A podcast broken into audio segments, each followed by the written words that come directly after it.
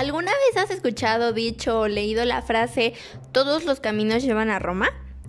Bueno, pues pasa algo muy loco, porque de hecho hay muchísimas cosas en las que se aplica. Y si no le entiendes, a lo que se refiere es que pueden existir situaciones o cosas de diferente índole que al final convergen en un mismo origen o destino. Interesante, ¿no? Bueno, pero yo no estoy aquí para ponerme a filosofar. Yo estoy aquí para contarte que en el tema del día de hoy, este dicho aplica bastante bien.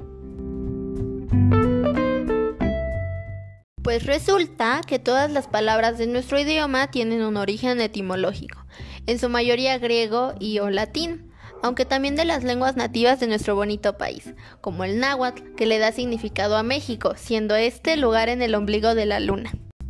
Pero como España llegó y nos influenció con culturas que a ella misma le influenciaron, pues entonces nuestro idioma quedó con palabras mayoritariamente de Occidente y sin la riqueza en el habla que contenían nuestras lenguas indígenas, al punto en el que casi, casi desaparecieron. Sin embargo, todo en este mundo en el que vivimos despierta curiosidad. Porque vamos, ¿de verdad no sabes qué significa tu nombre? ¿O siquiera no lo has buscado? Hasta los nombres terminan siendo algo, situaciones, emociones y descripciones de cosas que sucedían en la antigüedad. Aparte, toma en cuenta que hablando de la manera más literal posible, todas las palabras existentes y por existir siempre van a ser el nombre de algo. Ahora piensa en la escuela, en materias que son ciencias y en todos los nombres locos y extraños que a veces llegas a preguntarte, bueno, ¿a quién se le ocurrió ponerle hacia esto?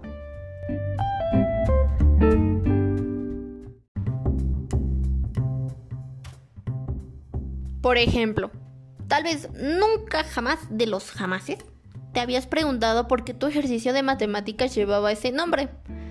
Chance y a lo mejor si sabías quién lo creó. Pues porque da llevan su nombre, que teorema de Pitágoras, que de tales.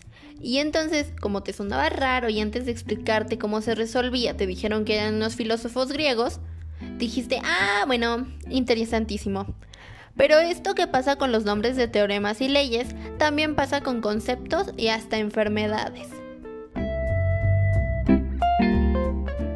Ahora, eso es con situaciones a las que personas le dieron una solución o descubrieron y entonces decidieron darles un nombre.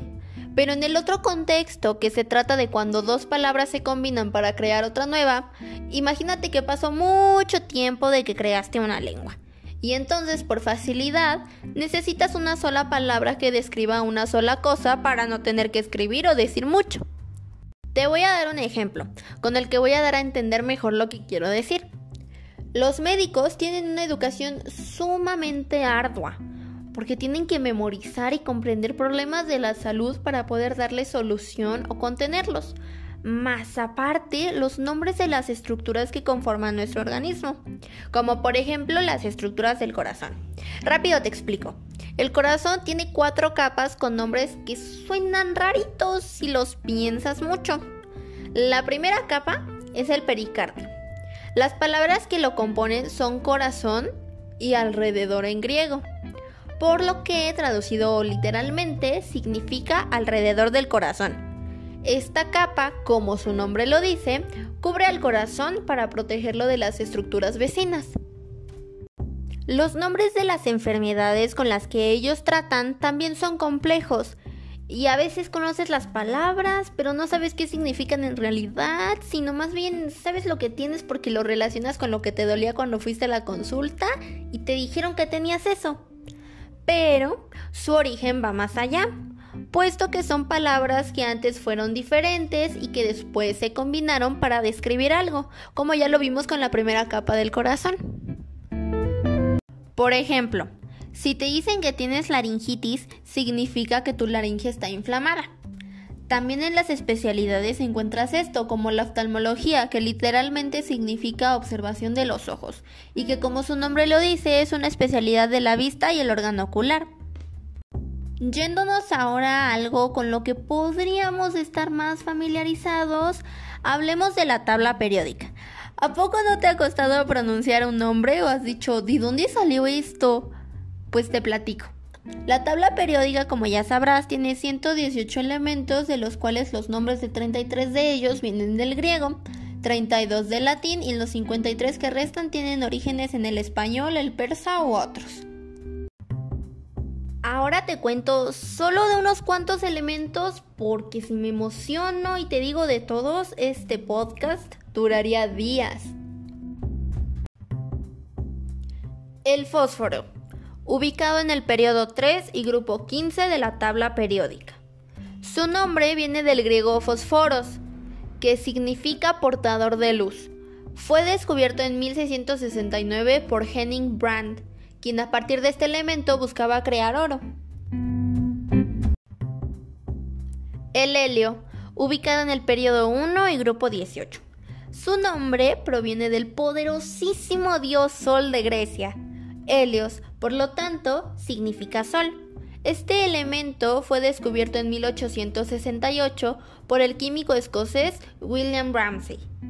Este señor también descubrió otros elementos más, como el kriptón, que viene del griego oculto.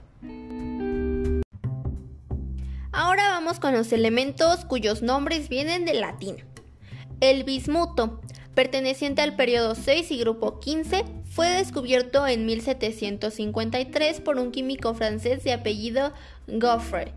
Su nombre viene del latín bismutum, que significa masa blanca. Por último, el aluminio, en la familia 3 y grupo 13. Viene del latín alumen, que significa antifuego, y fue descubierto en 1825 por Christian Ørsted, un químico de Dinamarca. Cabe recalcar que todos los nombres de los elementos se les fueron asignados de acuerdo a las características que mostraban. Pues hemos llegado al final. Como viste, toda palabra que empleamos tiene un significado que va de acuerdo a lo que le está brindando el nombre. Si alguna vez tienes dudas sobre lo que significa una palabra, tienes muchas opciones, como consultar en Google, buscar en un diccionario o preguntarle a alguien. Sin embargo, si analizas más a fondo la palabra, podrías llegar a aproximarte al significado de la misma, ayudándote, claro está, con el contexto en el que se está empleando. También recuerda que conocer el origen etimológico de las palabras te ayuda a comprender de una mejor manera de qué se está hablando. Tal vez para ti en la escuela español y ciencias no tenían nada que ver, pero ya viste que para llegar a la ciencia hay que pasar por la lengua, y que esa lengua pasó por Grecia y por Roma también. Por lo que sí, aquí casi todos los caminos llevan a Roma.